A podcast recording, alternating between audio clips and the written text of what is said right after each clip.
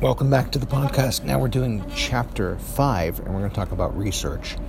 So there are different types of research you can do as a advertising agency. And again, make sure you go through the PowerPoint so you're sure uh, of some of these key questions. So go to slide five.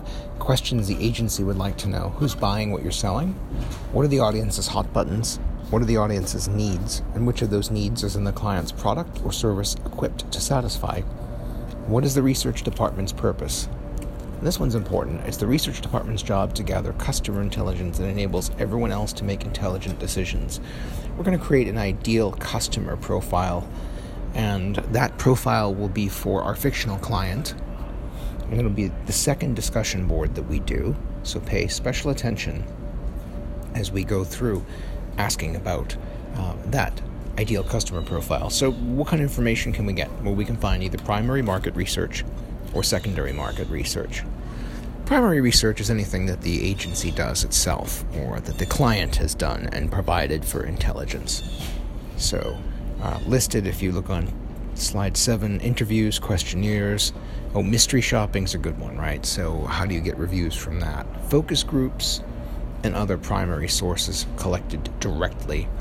Uh, it also lists diaries, by the way, which includes the old way, at least, of doing radio and TV broadcasting. Your secondary mark, market research are reports that are available to the general public, uh, census data, government information, website information that's out there, trade associations, and other things that directly, well, they're gathered from other sources. So there's a couple of things to remember. When it comes to primary data, um, it's great to have when you can do it. It's very expensive to gather, and it can be almost impossible in some cases to gather. Uh, secondary data, while free, uh, you have to remember the old adage you get what you pay for. So, part of the problem with secondary data is that it could be of low quality. Um, it could be something, well, it's pretty much if it's available, let's say it's government data, it's something everybody has. So, are your competitors using it? And how are they using it? That's an important question. So, something to think about when you're doing any kind of business venture and you're going along with that. Of course, there are qualitative and quantitative research. I don't think I need to get too far into which is which. Qualitative meaning experiential, or um, or basically a lot of those feelings or intangibles the client might have, as opposed to, or rather, the client's target market rather than quantitative, which numbers directly. Those numbers could be anything for sales data or demographic information, how much people spend in a given area, or how much they spend, or how often they buy the product. I was once part of a focus group, and it's kind of interesting to talk about focus groups. This is a, something I'd recommend you try if you can, and sometimes they even pay you a little something to do it, gift card or something. Um, there are people that actually go around, not headhunters, but very similar.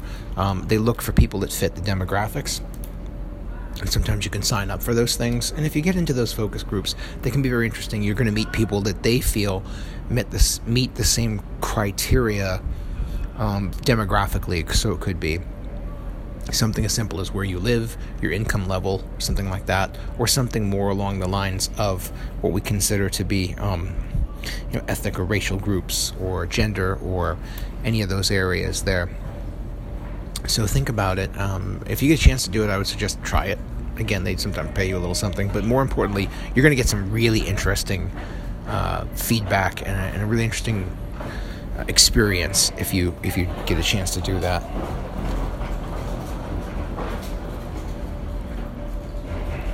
So in the end, when you go down, pay attention again to these slides. There's advantages and disadvantages.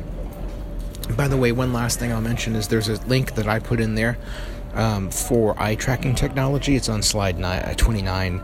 But actually, they can watch, um, and I'm not quite sure how the technology does this, frankly, but they're able to watch by figuring out how people or what part of a website people watch by what they're looking at. Uh, really interesting, isn't it, to find out? So, um, if they run this on your website, and have a, have a look at this, uh, if you hire one of these companies, they can tell you who's looking at what. I mean, real science fiction type stuff, right? Um, also, Big Brother, right? so at the same time, when you think about it, they know what part of website you are looking at. Not so good.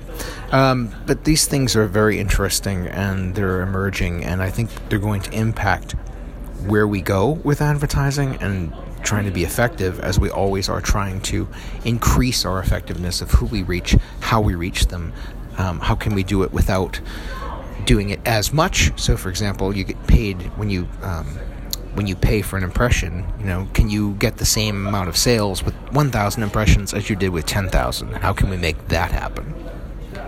So, I hope there's not too much background noise. I'm trying uh, a little different area doing my podcast, and if you haven't tried Anchor Podcast yet, you might even look in it for yourself. Uh, that's the platform I'm using. You might even hear an occasional promotion for it, um, as I've signed up for that, um, just to see if it would work. But um, but give it a shot. Uh, if you uh, the, going back to the uh, if you get the chance to uh, be part of a focus group or any of these activities, um, while especially while you're a student uh, at least look into it. Just be careful of scams. There's always people that are going to ask for information, and if they're asking for a lot of personal information, they're probably not a legit group. So be very aware of that. And that is about all I want to cover for this area. Please remember always that um, you should be reviewing the chapter. I would suggest reading the chapter uh, either right after the podcast or read it first and then go. You can always listen to the podcast more than once. I try to keep them short just for that possibility. And if you have trouble, as you know, always email me directly at my uh, campus email, which is in Blackboard uh, for those of you who are officially in the course. Thanks.